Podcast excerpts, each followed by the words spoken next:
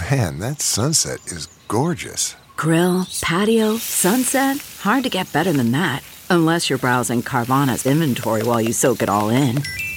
Oh, burger time. So sit back, get comfortable. Carvana's got thousands of cars under $20,000 just waiting for you. I could stay here forever. Carvana, where car buying meets comfort, meets convenience. Download the app or visit Carvana.com today.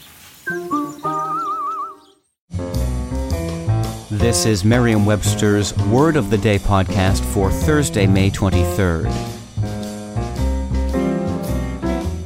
Brought to you by the new Merriam Webster's Advanced Learners English Dictionary, designed for students and teachers of English as a second language.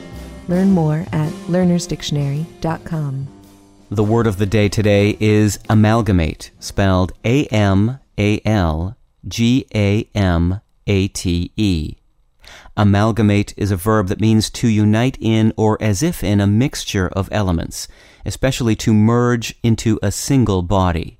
Here's the word used in a sentence.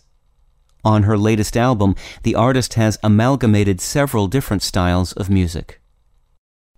The noun amalgam derives by way of Middle French from the medieval Latin word amalgama. It was first used in the 15th century with the meaning a mixture of mercury and another metal.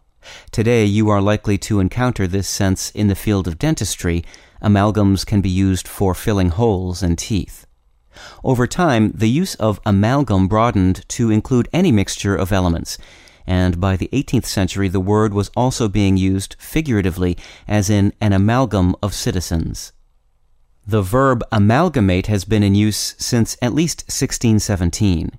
It too can be used either technically, implying the creation of an alloy of mercury, or more generally for the formation of any compound or combined entity. With your word of the day, I'm Peter Sokolowski. Visit the all new learnersdictionary.com, the ultimate online home for teachers and learners of English.